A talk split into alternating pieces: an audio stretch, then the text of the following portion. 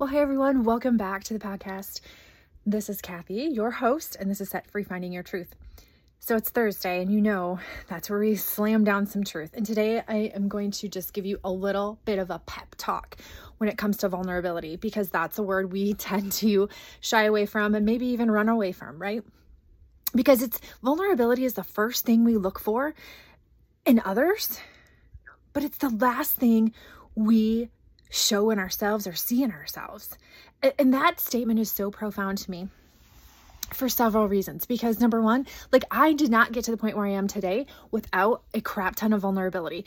And in order to become vulnerable, we have to own ourselves. We have to learn to love ourselves. We have to do the inside mindset work to figure out who we are and whose we are in order to have the confidence to be vulnerable, right? And even talking about this subject, somebody might just be turning this off and being like, oh, I can't even go there. And that's fine. You may not be at a stage where you're able to do that yet. I remember being the person who said, I am who I am. And if you don't like it, like go away, basically, right? Um, I had a very closed mindset.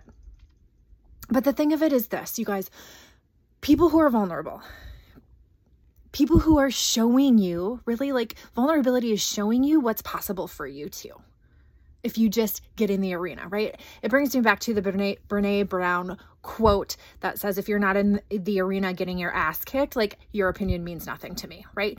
And i can attest to that because if you are not doing the work if you are not in the trenches if you are not in the mucky messy ass middle and being vulnerable you're not growing you're not learning and your opinion definitely doesn't matter because we we all form opinions by our own perspective by our own like life instances and what's happened to us. Um and and being vulnerable is a scary thing. Yeah i'm not going to deny that. I mean even recording this episode makes me a little nervous because i'm like oh gosh what what kind of hate mail am i going to get out of this? But but the thing is this you guys in this world, I am seeing this more and more. And I don't know if it's been a thing since the pandemic or what, but like we literally are like numbing ourselves. We are numbing, we are hiding, we are masking, we are hiding our true identity because we're so afraid of what Sally Sue on the street's going to think of us. Or we say we're too busy, right? So I want to leave this short little pep talk episode with with you answering this question. What is it that you're hiding from? What is it that you're hiding from?